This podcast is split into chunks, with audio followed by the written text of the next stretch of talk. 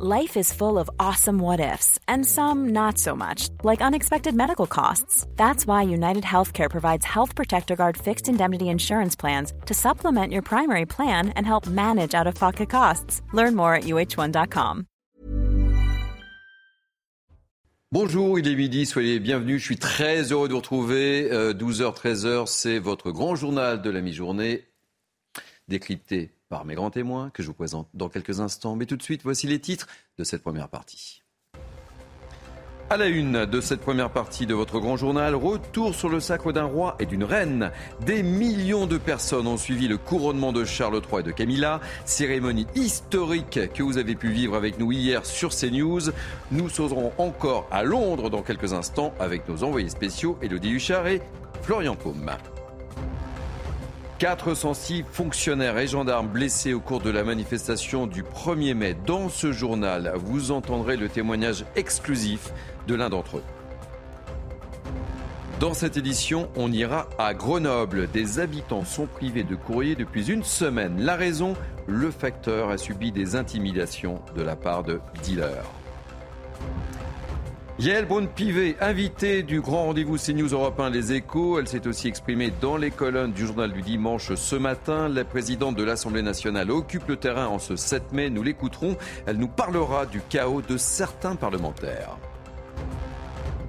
Enfin, on parlera encore de la sécheresse. La situation ne s'améliore pas dans le sud-est de la France. 18 départements subissent des restrictions d'eau. On fera le point avec notre spécialiste météo, Karine Durand. Et avec moi, avec moi pour commenter cette actualité, Naïma Fadel, tout sourire. Bonjour Thierry, ravi. C'est parce qu'on va parler du roi dans quelques instants. Ben, bien sûr, et moi vous connaissez euh, mon appétence pour la monarchie. Évidemment. Kevin Bossuet. Bonjour Thierry, ravi de vous retrouver. Journée historique hier ah, pour nos amis britanniques. Et je vous ai regardé, c'était très bien. Eh ben c'est très gentil. Merci mille fois. Patrice Arditi, journaliste. Très heureux également d'être ici. Soyez le bienvenu. Et je suis ravi de vous retrouver euh, si fidèle euh, le dimanche évidemment. Alors on va débuter ce journal avec évidemment, je le disais, retour euh, sur le sacre du roi Charles III, un couronnement que vous avez pu vivre hier matin en direct sur CNews avec une émission spéciale avec beaucoup de spécialistes. 70 ans après le couronnement de la reine Elisabeth II. Retour sur cette journée historique avec Mathieu Devez.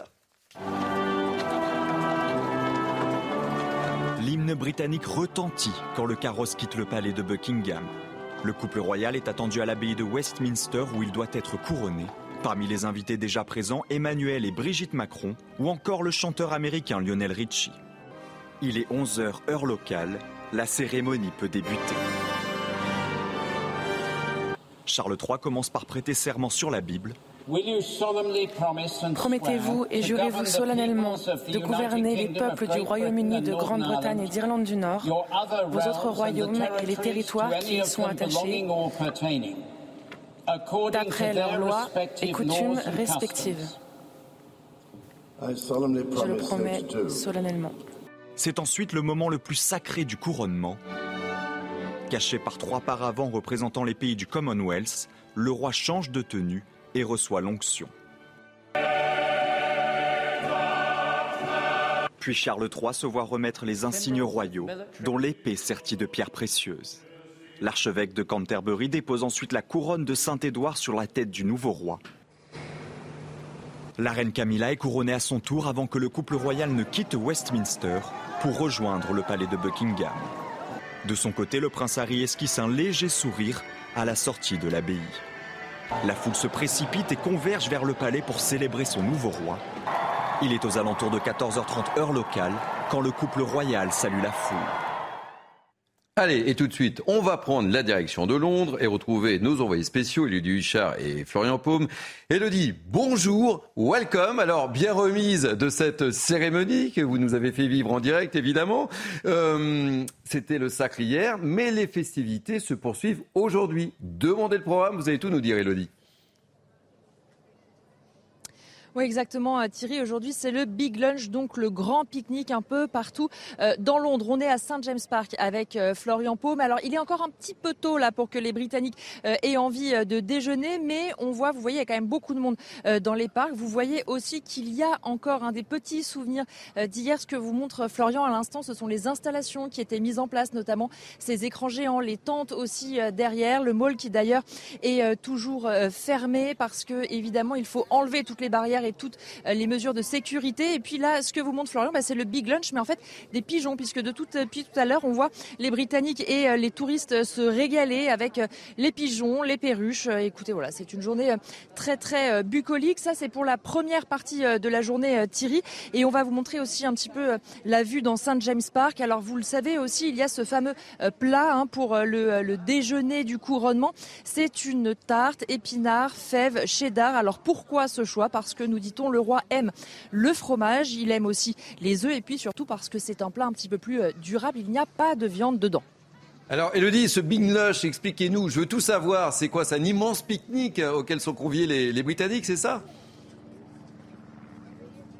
Oui, exactement. Il y a plusieurs euh, points euh, dans Londres, hein, là où on se trouve, mais évidemment euh, partout dans le royaume, où les voisins, les amis, sont appelés à se réunir. Alors, soit de manière totalement improvisée, spontanée. Vous pouvez poser une nappe par terre, et puis on montrera aussi tout à l'heure. Dans certaines rues, c'est beaucoup plus organisé. Il y a des tables qui ont été installées. Il y a beaucoup de rues piétonnes aussi à Londres, ce qui facilite la tâche. Le but, c'est de créer du lien social, avait dit notamment le palais. C'est d'ailleurs un peu la tradition pour les Britanniques. Ils l'avaient fait lors des mariages royaux. C'est un petit peu la fête populaire finalement après la cérémonie beaucoup plus stricte et guindée d'hier. Merci mille fois et j'espère que vous allez me ramener un petit, un petit mug à l'effigie du, roi Charles III. Hein. Je vous confie cette mission, ma chère Elodie. Hein. Je compte sur vous. Merci mille fois en tous les cas. Allez, petit tour de table. On a vu des images extraordinaires. Qu'avez-vous pensé de, cette cérémonie revue et corrigée entre un mélange de tradition et un peu de modernité? Naïma Mfadel. Oui, ils sont extraordinaires. Euh, c'est ces Britanniques, moi, je les envie beaucoup parce que nous, on a malheureusement euh, guillotiné notre roi et on, est, euh, on sent bien qu'on est orphelin hein, de cette euh, royauté, cette monarchie qui finalement, pour chez eux, elle cimente tout un peuple. Elle permet d'être garant de, des traditions, de l'histoire, de la pérennité, de l'identité, euh, de leur identité, de leur histoire, ce qui est extrêmement euh, important parce qu'il peut arriver n'importe quoi. On voit bien qu'il y a des soubresauts au niveau du, du, Parlement, mais que le roi reste toujours ce, ce, garant, enfin la royauté, la monarchie reste toujours ce, ce garant de cette permanence de, Et ce qui est extraordinaire aussi, c'est que c'est un pays euh, qui est quand même euh, prône plutôt le multiculturalisme, mais donc le roi et la sacralité du roi est respectée par, par tous. Voilà. quelles sont les images euh, fortes que vous retenez de cette euh, cérémonie Plus courte hein, que celle de, la reine Elisabeth II. Hein. Oui, bah, je pense que c'est l'onction, évidemment, qui est le moment. Toujours caché. Hein. Toujours caché, mais qui est le moment le plus important de cette cérémonie. Mais c'est véritablement la ferveur populaire autour de la figure royale qui est quand même très important. Et on voit bien que les traditions étaient respectées, mais il y avait aussi une pointe de modernité en mettant en avant plus cette société multiculturelle anglaise, en mettant davantage en avant également les femmes mais en fait, c'est ce qu'est euh, euh, Charles III, parce que Charles III, c'est quelqu'un de très attaché aux traditions, mais il est également très ancré dans la société d'aujourd'hui. Hein. C'est un écologiste, très euh, attaché à l'agriculture biologique, très attaché également à, la, à, la, lutte contre la pauvreté et l'exclusion sociale, puisque une de ces associations philanthropiques a permis d'aider les jeunes Anglais à sortir véritablement de la, de la pauvreté. Donc non, c'est une belle image de la hiérarchie, et c'est bien d'avoir ce point de fixation solide dans un monde qui bouge tout le temps. Allez, très rapidement, Patrick Sardité, votre regard, très rapidement. Tout à fait d'accord avec nos, deux amis, mais il y a évidemment plein, plein, plein d'images de l'onction, bien, bien sûr, mais, mais moi, moi j'essayais de me mettre euh, tout petit, tout petit dans, dans, dans, dans, les pas de, de, de, Charles, et je me disais, mince, quand, quand, quand, sa mère a été couronnée, euh, il avait 4 ans, qu'est-ce qu'il est en train de penser maintenant Maintenant, il y a une image qui m'a surpris, euh, ce sont les dignitaires religieux euh, euh, les, musulmans, euh, les hindouistes et, les juifs qui, sont, qui sont venus. Et, ça, c'est quelque chose qui est, qui, est, qui, est, surprenant et qui était magnifique avec tout le reste, de toute façon. Tout en gardant la primauté à l'église anglicane. Donc c'est ça qui est intéressant, c'est qu'il agrège les différentes composantes, mais sans nier ce qu'est euh, le Royaume-Uni. Allez, on va changer de, sujet. Retour sur les manifestations du 1er mai contre la réforme des retraites. C'est un sujet un petit peu moins glamour, évidemment, que le couronnement euh, du roi euh, Charles, Charles III. À Lyon, moins d'une heure après le départ du cortège, des affrontements ont eu lieu entre casseurs et forces de l'ordre, faisant 19 blessés côté des CRS. Sarah Fanzari a recueilli le témoignage exclusif de l'un d'entre eux. Écoutez-le et on en parle juste après. Le 1er mai dernier à Lyon, les casseurs étaient deux fois plus nombreux que lors des précédentes manifestations. 2000 individus à risque, dont 1000 Black Blocs, se sont postés en tête de cortège, fracassant tous sur leur passage, y compris les forces de l'ordre. Ce policier, que nous appellerons Nicolas, est l'un des 19 CRS blessés. Il raconte. Si vous reculez trop vite, le mouvement fait qu'ils vous suivent. Et là, si vous vous retrouvez isolé, c'est terminé pour vous. Donc euh, c'est à ce moment-là que j'ai été blessé euh, en essayant d'éviter un projectile et euh, j'ai mis, je me suis foulé la cheville sur, sur un trottoir en tenant mon groupe. Ce CRS en exercice depuis 2011 constate une nette augmentation de la violence. Il, crée aussi des grenades offensives, c'est-à-dire qu'ils prennent des bombes d'aérosol, autour ils mettent des clous, entourés de scotch, et quand ça explose, ça fait une grenade offensive, donc vous prenez des projectiles partout. Euh, des bouteilles d'acide, comme je vous disais tout à l'heure, prennent des, morceaux de métaux. Quand vous recevez euh, des cocktails Molotov euh, et des bombes d'acide, c'est parfait pour. Enfin, quand vous en arrivez à un point que vous espérez brûler vif un être humain, c'est une, une, tentative de meurtre pour moi. 66 individus ont été interpellés après le saccage de la ville. 27 ont été relâchés sans poursuite, faute de preuves pouvant les inculper. Regrettable pour Nicolas. On veut bien aller au casse-pipe. Mais le problème, c'est que derrière, euh, quand il y a des interpellations, etc., euh, bon, nous, on les met à la disposition de la justice.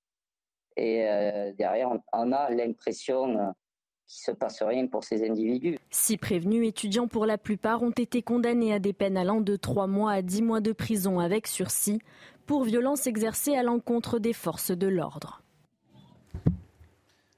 On le voit, Kevin, pas simple. Hein, ce témoignage de ce policier est, très fort, d'autant qu'ils euh, doivent assurer leur job euh, et que parfois euh, ils sont opposés également à cette réforme des, retraites. Hein. Bien sûr, mais cela reste des fonctionnaires d'État.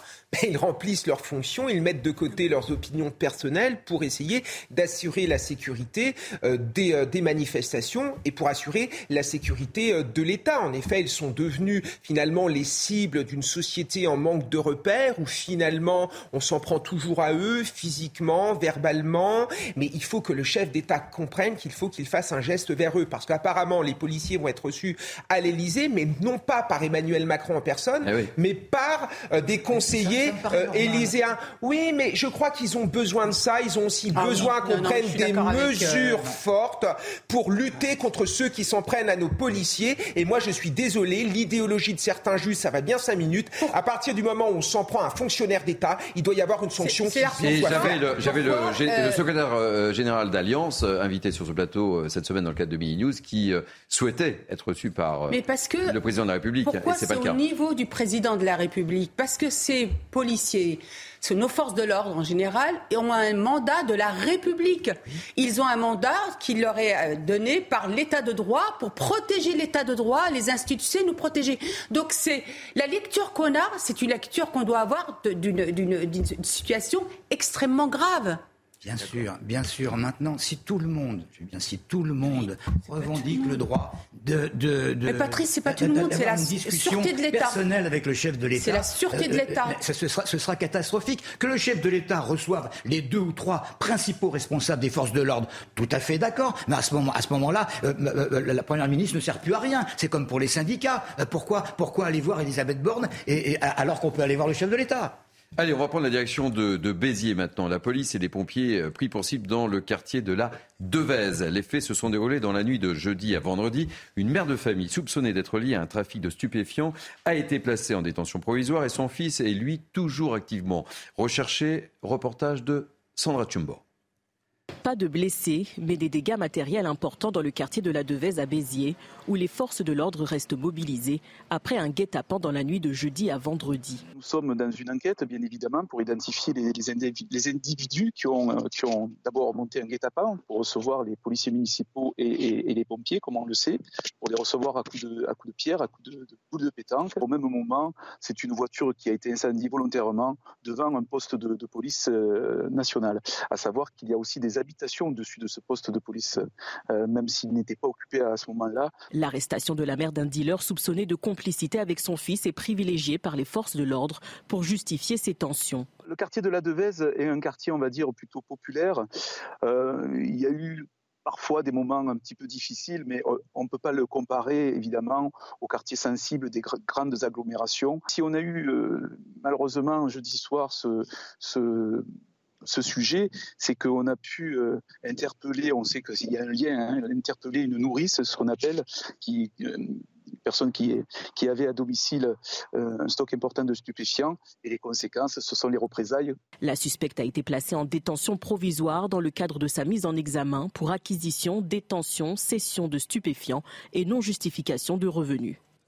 Bon, Daïma, des dealers qui font la loi dans un quartier, malheureusement, on en a beaucoup parlé sur les plateaux de CNews et les scènes se reproduisent non-stop. Oui, voilà, et je pense qu'à force de laisser faire les choses, on a quand même une responsabilité. L'État a aujourd'hui une responsabilité importante parce que c'est toujours des cris d'orfraie quand certaines euh, solutions sont proposées. On sait très bien que dans les quartiers, il y a je le dis souvent, il y a le rôle et la place des parents. On sait très bien que les parents sont responsables parfois sur leurs mineurs. Ils savent parfaitement, certains parents bien sûr, savent parfaitement ce qu'il euh, se passe, qu'il y a un écosystème avec des familles qui sont des familles de délinquants et aussi des pères, des femmes qui sont nourrices. Alors ça peut être la mère de l'enfant qui est concerné par le trafic, mais ça peut être aussi une nourrice qui, comme ça, euh, arrondit ses fins de mois. Donc aujourd'hui, quand on parle de la responsabilité des parents, qu'il faut revoir un petit peu pour que les parents soient poursuivis quand c'est des mineurs, et quand on parle de d'expulser des familles de délinquants, je crois qu'il faut arrêter les cris d'orfraie et aujourd'hui réagir, réagir parce que c'est non, c'est non assistance à personne en danger au niveau de l'ensemble des habitants. Alors euh, sur ces plateaux, on a déjà parlé de la problématique des, médecins qui viennent plus dans certains quartiers, euh, des infirmières. Euh, et là, ben voilà, c'est un postier. Oui, on n'avait pas encore parlé des postiers. Oui, non, mais c'est la tyrannie de la minorité sur une majorité de gens qui n'aspirent qu'à une seule chose, vivre paisiblement. Et quand on dit que les jeunes dans les banlieues sont contre la police, ce ne sont pas les jeunes. C'est certains jeunes, une minorité de jeunes. Il faut arrêter de donner du crédit à la logorée euh, de la NUPES qui voudrait nous faire croire que la police est contre les jeunes des quartiers. La vérité, c'est que moi, j'y enseigne dans les quartiers et je sais à quel point la population a envie de police, la population a envie de lutter contre l'insécurité et la population souffre beaucoup de ces désertions, que ce soit les postiers, les pompiers, les médecins, etc.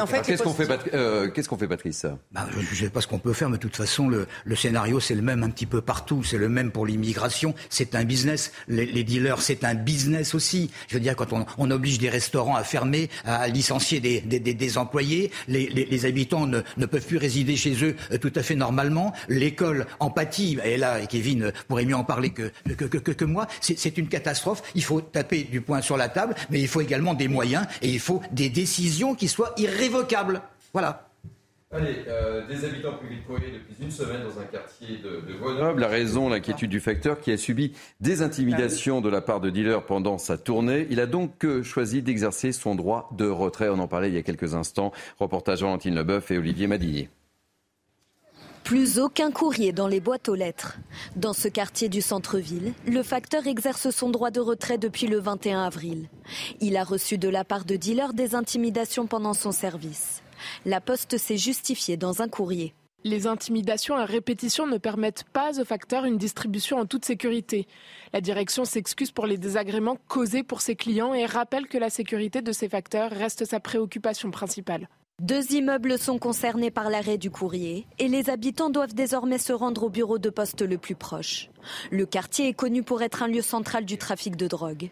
La police patrouille, mais manque d'effectifs. Il y a des priorités qui vont arriver, notamment les Jeux olympiques et d'autres priorités en jeu national, où on délaisse les, habitants de Grenoble, mais aussi d'autres villes. Et donc, quand on ne donne pas d'effectifs, quand on ne met pas les mutations comme il faut, quand on loupe un an, voire six mois, eh bien, les effectifs partent et le temps de renflouer, eh c'est compliqué. En plus des moyens humains, il faudrait selon les syndicats de police une réponse plus ferme de la justice pour dissuader les dealers.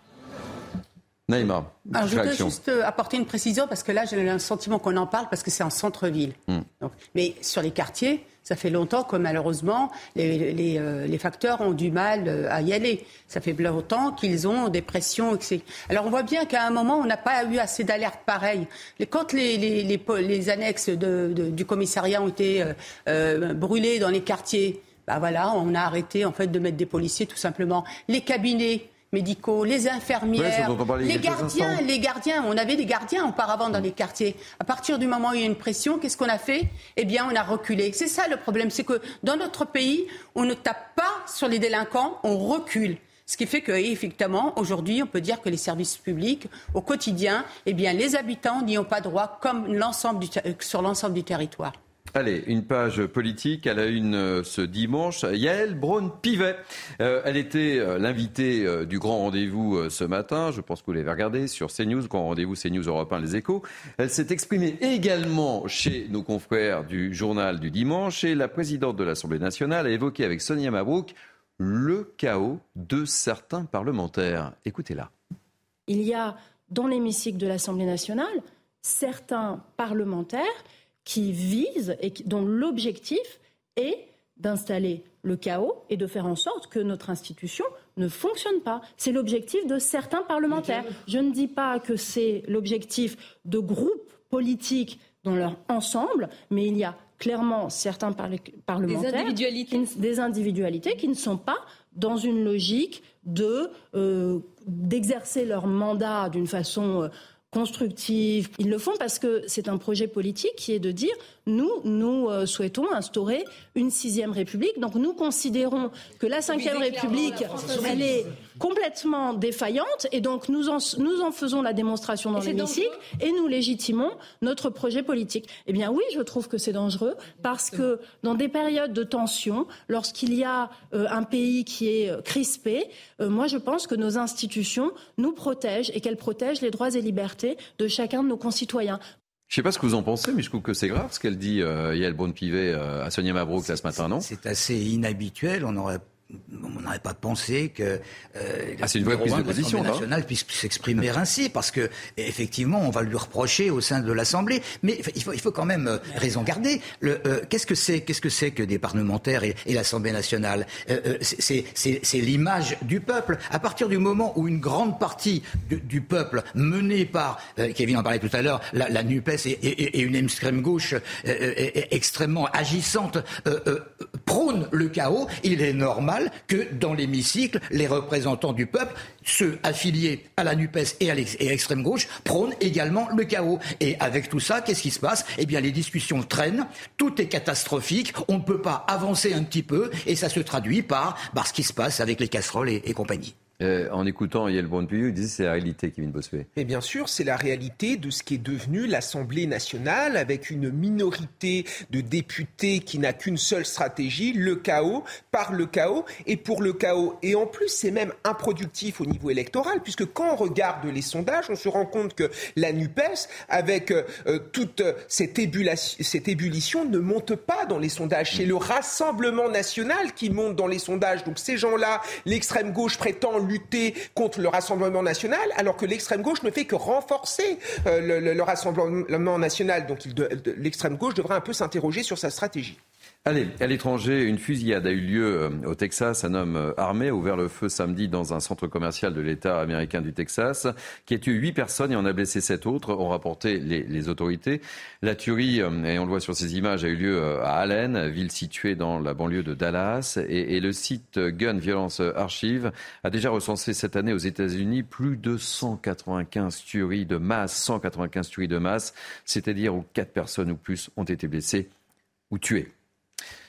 On va parler maintenant de, la sécheresse. Je l'évoquais dans les titres. Aucune amélioration dans le sud-est du pays. Dans les Pyrénées-Orientales, les pompiers constituent actuellement des réserves d'eau en vidant carrément les piscines des campings. Oui, oui, vous ne rêvez pas. Et 18 départements subissent des restrictions d'eau. On fait le point avec Karine Durand, notre spécialiste.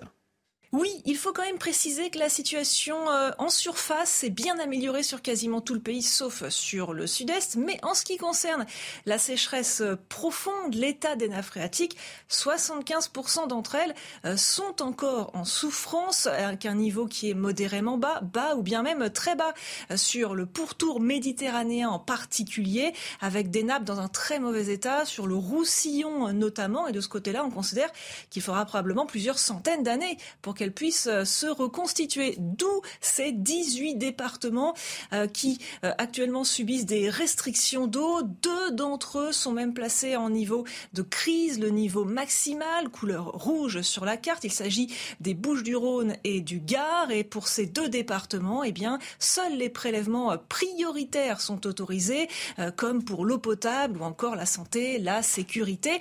Il n'y a de toute manière pas de nouvelles pluies hein, prévues sur le sud-est, sur ces zones qui en ont besoin au cours des prochains jours. Mais comme je l'ai dit, eh bien, c'est trop tard pour ces zones-là. La saison de recharge est de toute manière terminée. Ces pluies-là n'arriveront pas à s'infiltrer dans le sol.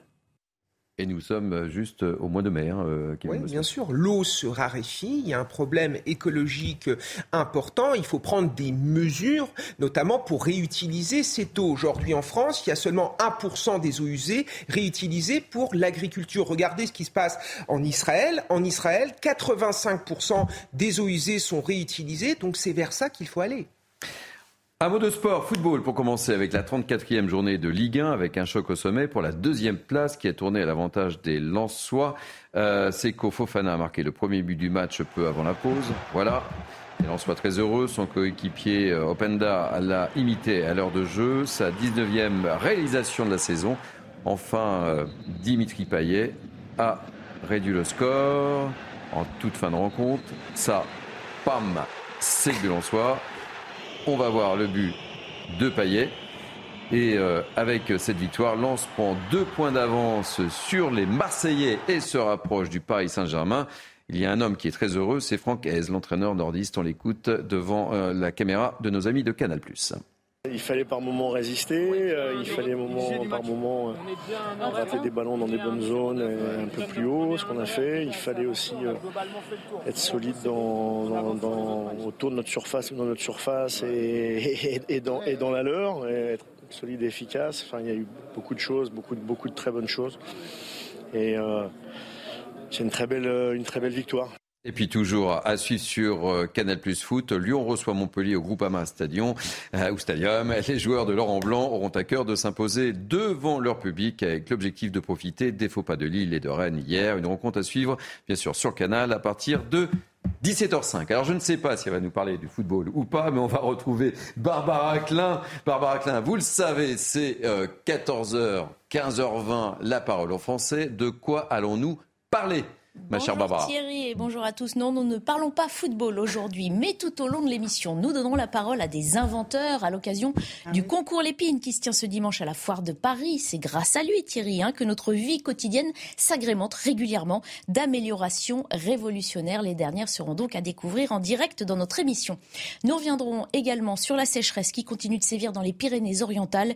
Les pompiers ont besoin de l'eau de vos piscines. Ils en sont en effet réduits à constituer des stocks en prévision des incendies à l'approche de l'été. Et puis, euh, arbres fruitiers ou abeilles, il faut choisir. Nous tendrons le micro à des agriculteurs hein, partagés pour ou contre l'utilisation des néonicotinoïdes. Le Conseil d'État est revenu sur l'interdiction de ces produits et certains exploitants affirment pourtant qu'ils ne peuvent pas faire sans. Voilà le programme, 14h, la parole aux Français. À tout à l'heure. Et on sera au rendez-vous et ce bleu vous va de manière merveilleuse, si je puis me permettre. Allez, à tout à l'heure. On marque une pause. Euh, on se retrouvera dans la dernière partie euh, pour le grand journal de Mini News et je vous amènerai à Windsor. Pourquoi Windsor? Parce que les festivités se poursuivent mmh. et qu'on parle d'un concert qui fait déjà couler beaucoup d'encre. Mais Régine Delfour nous dira tout. Allez, à tout à l'heure. Il est quasiment 12h30. C'est la dernière ligne droite pour votre grand journal de la mi-journée sur CNews. Voici les titres de cette seconde partie. Retour sur le sacre de Charles III. Après Londres tout à l'heure, nous serons à Windsor avec notre envoyé spécial Régine Delfour. Ce soir, ces concerts, oui ces concerts, un concert qui fait déjà causer chez nos amis britanniques. Régine, qui est déjà sur place, quelle chance, nous dira tout. On parlera des célébrations du 8 mai, c'est demain. Emmanuel Macron sera à Lyon. Le chef de l'État a prévu de se rendre au mémorial national de la prison de Montluc pour rendre hommage à Jean Moulin. Alors, après plusieurs déplacements perturbés, quel accueil lui réservent les Français? On en parle avec mes grands témoins. Alors que la France est épinglée par euh, l'Europe pour euh, ses dispenses d'interdiction des néonicotinoïdes en 2021 et 2022, l'Office français de la biodiversité demande à ses inspecteurs de ne pas contrôler les arboriculteurs, pourtant grands consommateurs de pesticides. Reportage dans ce journal. On évoquera également le problème des dark stores. Vous savez, ces commerces de livraison rapide qui se développent un peu partout. Certains déplorent un problème de cadre juridique. On en parle, reportage dans ce journal. Et puis enfin, on ira à Strasbourg. Et pourquoi Strasbourg? Ben, Parce que Strasbourg expérimente un nouveau dispositif de feu clignotant. Objectif, sécuriser les passages piétons. On vous dit tout. Toujours avec moi, Naïm Fadel, Kevin Bossuet et Patrice Arditi. Et comme je sais que vous en raffolez, on va retourner en Grande-Bretagne. On va retourner en Grande-Bretagne, on va reparler du couronnement de Charles III. Elodie Huchard nous a détaillé tout à l'heure le programme des festivités du jour. Et là, on va prendre la direction, que comme je vous le disais, de Windsor avec Régine Delfour et Sacha Robin. Régine, bonjour, soyez la bienvenue. Ce soir, je le disais, il y a un concert à Windsor, un concert qui fait déjà beaucoup parler en Grande-Bretagne. Dites-nous pourquoi. Oui, bonjour Thierry. Oui, ce concert fait beaucoup parler en Grande-Bretagne puisque beaucoup de stars britanniques ont décliné l'invitation, notamment euh, Robbie euh, Williams, Adele, les Spice Girls, Ed Sheeran et puis Elton John. Elton John qui a prétexté euh, ne pas un problème d'emploi du temps, mais on sait qu'Elton John était très proche de Diana. Il est aussi proche du prince Charles et puis il y a la star aussi américaine, Kylie Minogue, australienne pardon, Kylie Minogue qui, qui a décliné parce que en fait elle ne veut pas être au cœur d'une polémique. Vous savez que l'Australie euh, veut se défaire euh, de la monarchie. Alors, les stars aujourd'hui, ce sont des stars américaines. On attend euh, Katy Perry, Lionel Richie. Il y a aussi la star, le chanteur d'opéra italien Andrea Bocelli qui seront là. Des apparitions aussi de Tom Cruise et aussi de Winnie l'ourson. Alors, vous pouvez le voir ici, il y a déjà beaucoup de gens qui sont ici en train de se préparer, qui ont voulu avoir les meilleures places pour euh, ce concert. Euh, ils, ont aussi, ils vont aussi participer à, ces festivités de la journée, ce fameux Big Lunch où ils vont pouvoir manger la préparation, cette quiche du couronnement aux épinards, à la fève et à l'estragon. Et ici, vous voyez, il y a un écran géant puisque seules 20 000 personnes seront dans l'enceinte du château et 10 000 personnes ont été tirées au sort. Merci beaucoup, chère Régine Delfour. Je rappelle que vous êtes accompagnée par Sacha Robin. Alors, euh, Elton John qui a décliné cette invitation, ça vous inspire quoi? Mm. Oh, Patrice Franchement, franchement on, le savait. C'était un, C'était un intype de Diana, un intype de Diana. bon, pas forcément de, de, de, Camilla. Maintenant, maintenant, il faut se réserver pour les autres. Hein. Il y a la, la, la, tournée, les tournées des beaux, des beaux jours ont commencé. Hein, alors, il y avait des, des promesses qui avaient été faites, il y a des billets qui ont été envoyés. Bon, la plupart des, des, des grandes vedettes étaient déjà, déjà prises. Maintenant, qui va refuser, qui va refuser un beau cacheton entre parenthèses? Non, mais rapidement. Euh, c'est dommage parce que c'est vrai que ça donne l'image d'une nation unie, d'une nation réunie, et le fait qu'Elton John ne veuille pas participer à cette cérémonie, je trouve ça dommage. Mais en même temps, Charles III doit relever un défi. Quand vous regardez les enquêtes d'opinion en mm. Angleterre, il y a notamment un sondage YouGov qui est sorti qui montre que la reine Elisabeth II, même après son décès, euh, a une cote de popularité de 80%, alors que Charles III, c'est seulement 55%. Donc il y a quand même un, défi qui l'attend. Hein. Oui, il y a quand même un défi qui l'attend. Il faut qu'il arrive à reconquérir euh, cette partie de, la population anglaise qui est dans la défiance vis-à-vis de lui. Allez, en plus de ce concert sans star britannique, euh, on l'a bien compris avec Régine, les Anglais donc, sont donc conviés à partager un big lunch ce midi, le grand déjeuner du couronnement.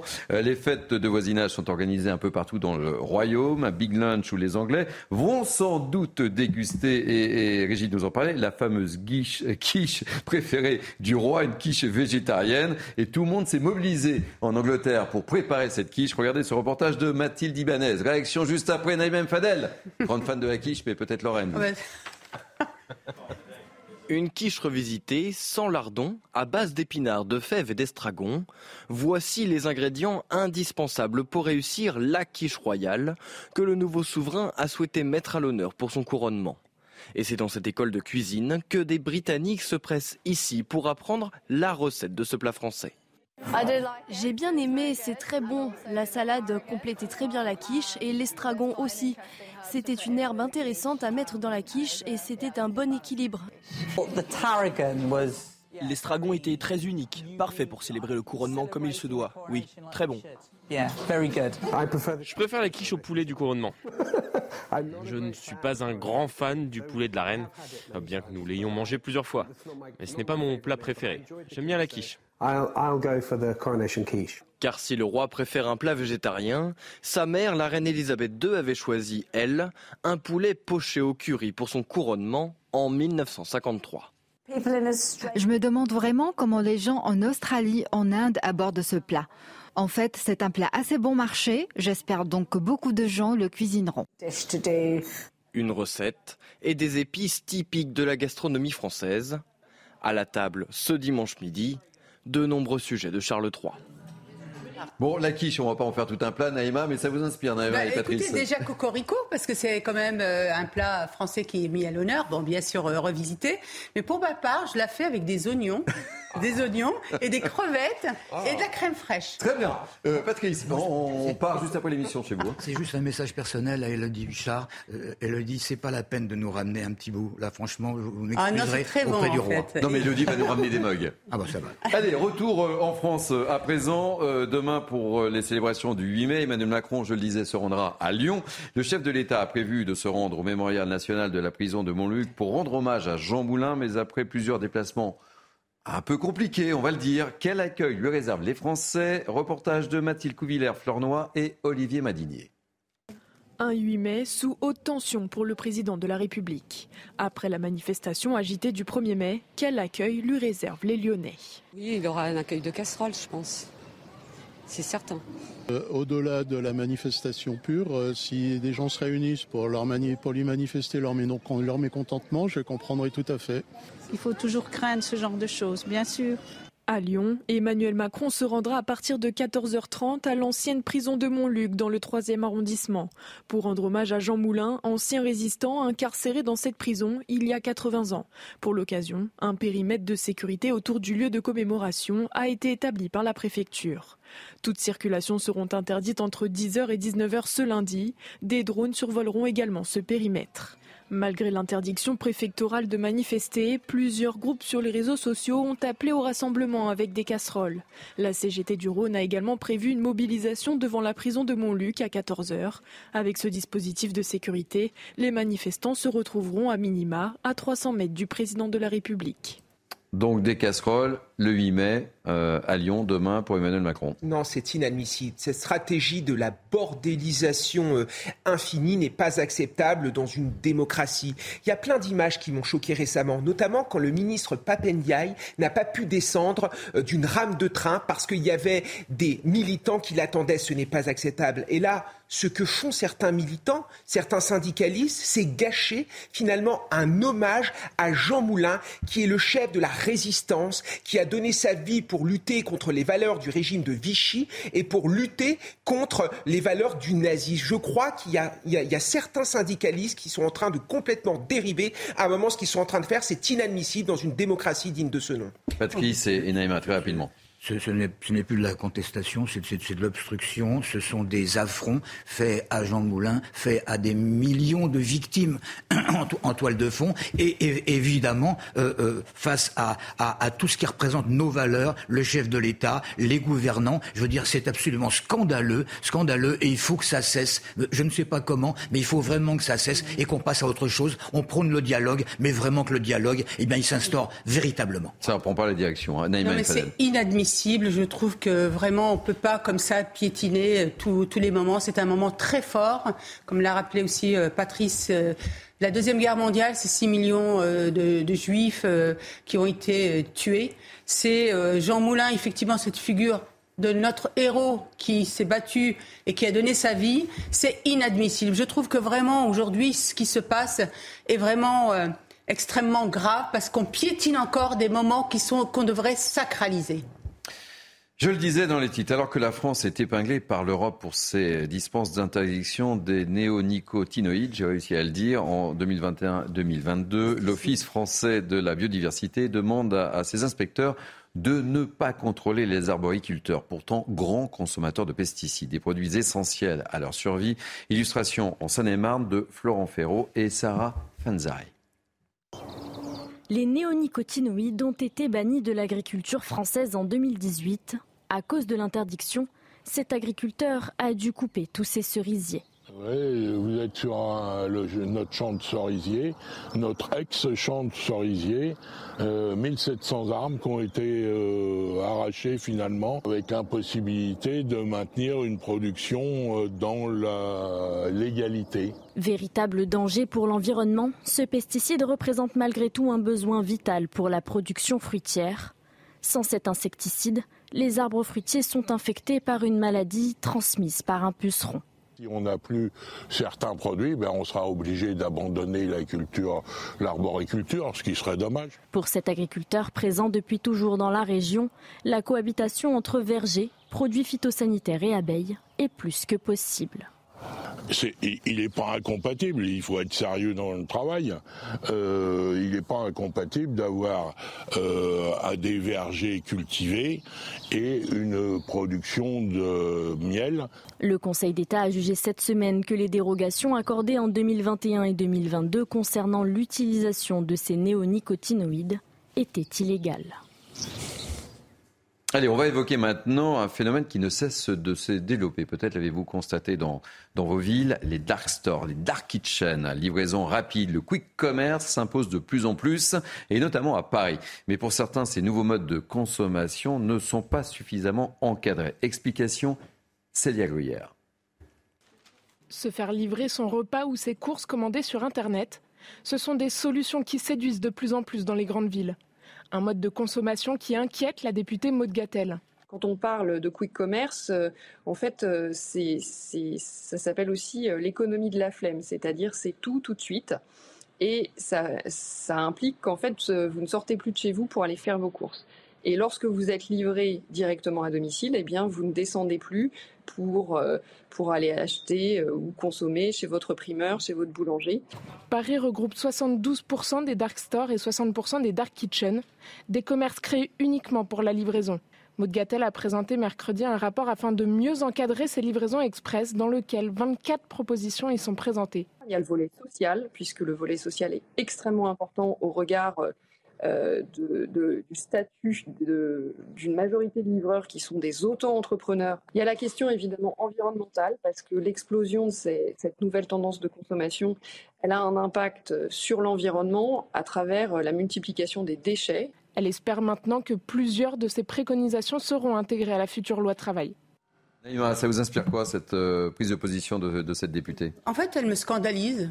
Euh, je, n'aime pas cette injonction qui nous, est, qui, nous est faite. Je n'aime pas aussi qu'on nous accuse, en fait, euh, peut-être d'être un peu dans l'économie de la flemme. Mais de quoi je me mêle Qu'on va plus descendre pour aller faire nos courses ou pour faire nous-mêmes nos achats. Mais de quoi je me mêle en fait. Moi, j'ai l'impression que vraiment, on veut absolument euh, nous vendre une société où on va tout encadrer euh, nos vies. Et puis, n'oublions pas une chose, c'est que ces jeunes-là, c'est la plupart des jeunes hein, qui sont euh, auto-entrepreneurs.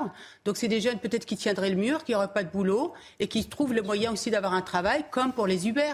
Moi, j'avais été scandalisée que pour tout ce qui est les taxis Uber, on ait pu, euh, à un moment, leur tomber dessus, alors que c'est euh, du travail pour beaucoup de jeunes qui permet, ça leur permet d'être auto-entrepreneurs et de gagner leur vie. Alors parfois, il y, a, les habitants qui habitent à côté de ces euh, dark stores qui, qui, qui, sont un petit peu en colère aussi parce que les bruits des scooters, tout ça, ça, ça Oui, mais ce qui est intéressant, hein. elle n'en a pas parlé là, tu vois. Enfin, vous voyez, c'est hmm. ça qui est un peu choquant. Patrice, il y avoir les nuisances, d'accord, mais il faut arrêter de, de, de vouloir tout légiférer. je veux dire, là, c'est comme, comme Naïma le disait, effectivement, il y, a des, il y a des jeunes gens qui se sont mis dans, dans, dans, ce marché. Euh, ça peut arranger un certain nombre de personnes. Si on légifère, de toute façon, euh, qui, qui, va arriver en premier? Eh ben, les hypermarchés, les supermarchés, et puis et, finalement, ça servira à, à, rien. Les petits entrepôts de rien du tout, vont, des garages hmm. pratiquement, vont devenir d'énormes, d'énormes surfaces. C'est exactement comme si on voulait interdire ces, ces gens qui sont avec une caisse à la sortie du métro ou dans, les coins de rue et qui vendent, euh, qui vendent un petit, des, melons, euh, quelques légumes, trucs comme ça. ça. peut servir. On va pas légiférer euh, là, non plus. Il faut les laisser. Ça rapporte quelques sous, tant mieux. Et puis ça crée des emplois aussi. Mais ça crée des emplois. Qu'on fiche la paix aux gens dans ce pays, qu'on laisse les gens travailler, qu'on les laisse gagner de l'argent et qu'on arrête de toujours vouloir intervenir. L'État tue le sens de la méritocratie dans ce pays. Et concernant les nuisances, moi j'ai été concerné, je vis au Batignolles, vous savez, c'est dans le 17e arrondissement à Paris, ce sont des petites ruelles. Il y a des euh, chauffeurs, des, scooters Uber Eats qui étaient ici, mais je suis descendu de chez moi, on a dialogué avec eux, ils, se sont écartés, ils, ont allé, ils sont allés se loger au niveau de l'avenue de Clichy où ils dérangeaient moins les gens. Le dialogue et qu'on laisse les gens bosser. C'était le coup de gueule de. Voilà. on, aurait pu euh, effectivement faire des. Voilà. Bon, ben, ça sera la semaine prochaine, hein, évidemment.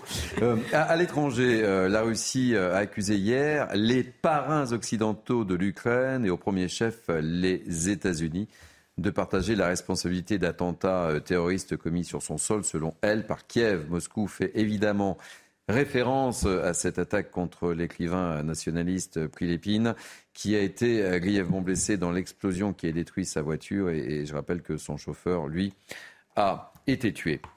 Direction l'Alsace maintenant. La ville de Strasbourg expérimente un nouveau dispositif de feu clignotant. Son but, sécuriser les passages piétons afin de pallier aux nombreux accidents qui interviennent lorsque le feu piéton passe au rouge. Explication, Maxime Lavandier.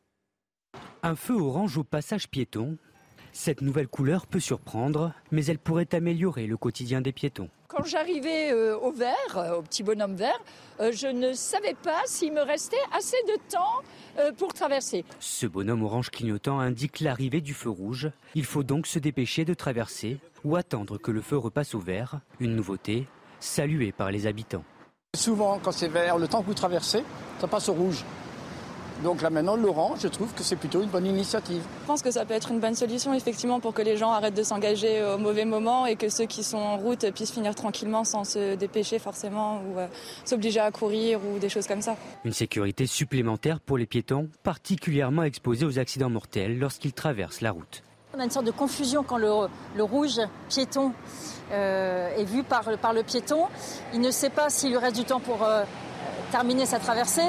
Et souvent, il a tendance à s'engager en voyant le rouge, en se disant de toute façon, j'ai toujours du temps.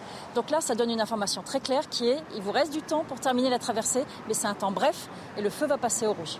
Cette expérimentation doit durer deux ans avant un possible déploiement. Ça vous inspire Vous voyez cette expérimentation à Paris, vous, euh, Kevin Bossuet?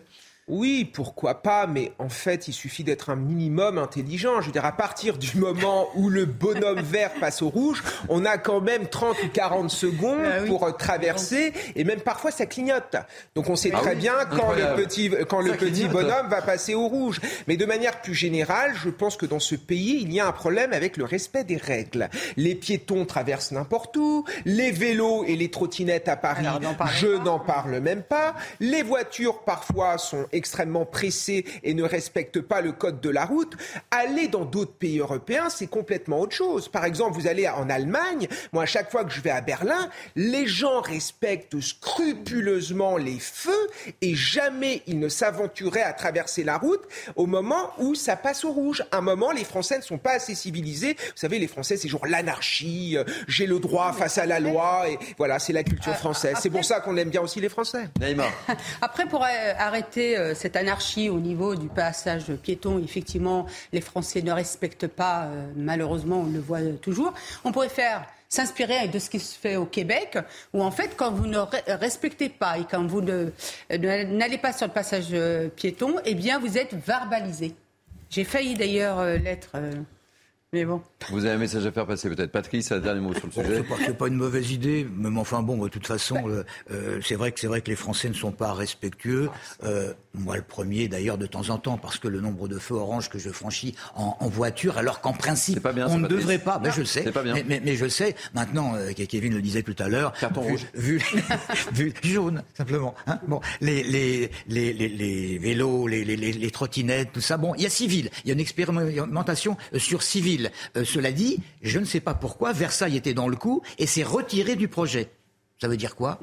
Je ne sais pas. Allez, On approche euh, de la fin de cette édition, de ce grand journal de la mi-journée. On va terminer par du sport. Et c'est un des grands événements sport de la journée en Formule 1, le Grand Prix de Miami.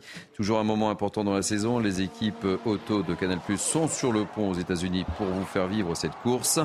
Pérez partira en pole position devant Alonso et Sainz. Le départ est programmé à 21h30 ce soir, à suivre évidemment comme tout le monde sur les antennes de Canal. Allez, on va refermer ce journal. Euh, on a pris rendez-vous avec vous, Naïma Fadel. On a une heure pour euh, savourer la quiche à votre façon, avec des petites crevettes, évidemment. Et nous, on veut des gambas. on veut des gambas. Euh, merci en tout Ça cas. sera un amélioré pour vous, Ah, ok, bah, avec, évidemment. et avec de la crème fraîche Ah, de Naïma, Normandie. c'est notre queen. Merci, queen Naïma. Merci, merci pour votre grande fidélité à ce rendez-vous. Merci à vous, Naïma Mfadel. Donc on part dans une heure, on est à Dreux. Merci Kevin Bossuet. Merci. Patrice Arditi. Je ne donne pas l'adresse de votre maison pour nos téléspectateurs. Euh, merci à Laura Tapiro qui m'a assisté aujourd'hui euh, en remplacement de François Epp qui nous regarde et que je salue, qui est à Nice, qui profite. J'espère qu'il fait beau à Nice.